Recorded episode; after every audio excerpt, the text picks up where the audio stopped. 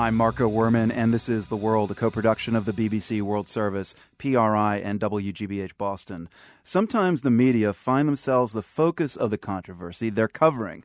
Case in point, the dispute over Kenya's recent presidential election. Western news outlets are accused of playing up the potential for ethnic violence.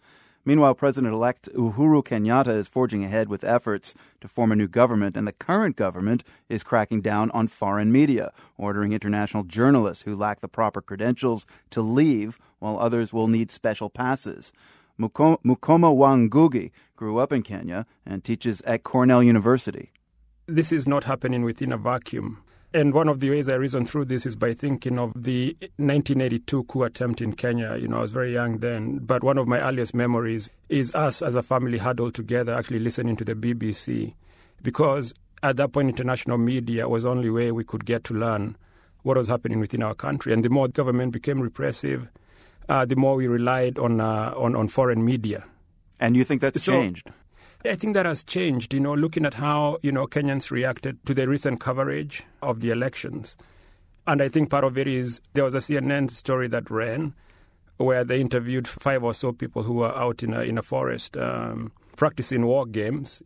But when you looked at the video, it was very, very hard to take it seriously. And this is not to say that violence is not there. Indeed, on election day, above 15 people were killed in Mombasa. So the violence is there. But I think it's been a question of how the story is being told. What's wrong with the way the Western media have told that story so far? Let me give you an example. When I was young, we were walking with my brother and we found, a crowd gathered. And at the center, there was a man beating his wife because his wife had come, found him in a bar, and asked him for money to send their child to hospital. Now, my brother intervened. And I've been thinking, if a Western reporter was looking at that same scene, what would they take out of it? Would they take out the intervention of my brother, or would they stay with the violence? And for me, I think they would just report on the violence without looking at the agency exercised by my brother, you know. And during the 2007 elections, yes, the violence was happening, but at the same time, within those very same communities, there were organizations of ordinary people who coalesced together to try and stop the violence. Do you think we're missing the story right now of people stopping the violence? Starting with the presidential debates, with the civil organizations, and so on and so forth, there's been a large push for peace. But I think when you looked at the international media reportage, that large push for peace ends up getting lost or being hidden behind the larger and, I guess, more interesting story of violence. And I want to be careful here and say that I'm not saying atrocities are not happening. In fact, one of the most important things in the 1990s in Kenya was the reportage of the repression that was happening. So these stories need to be told. And Western journalists, I do believe, are in there trying to get these stories out.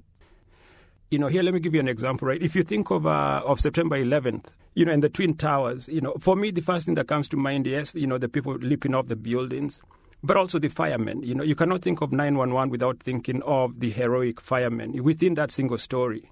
You know, if you're talking about ethnic hatred in the Rift Valley, where is the human element? Why is that somehow not there? And I think a lot of Kenyans reacted to that, have been reacting to that. And in that reaction, then you end up with the government taking advantage of it, you know, and threatening international media. Do you think in some strange way that the indictment against Uhuru Kenyatta from the International Criminal Court in some strange way helped him? Yes, it did. It did because now the ICC is being conflated with this Western media, Western governments. Is this just idea of everything from the West now is anti the country? And I think that's we're in a very, very dangerous place. And we, meaning journalists, writers, we have a role to play so we don't become this country where, you know, where we're at nationalistic war, whether it's metaphorical or real, with all outsiders. Mukoma wa Ngugi, an assistant professor of English at Cornell University, thanks very much for joining us. Yeah, thank you. Thank you for having me.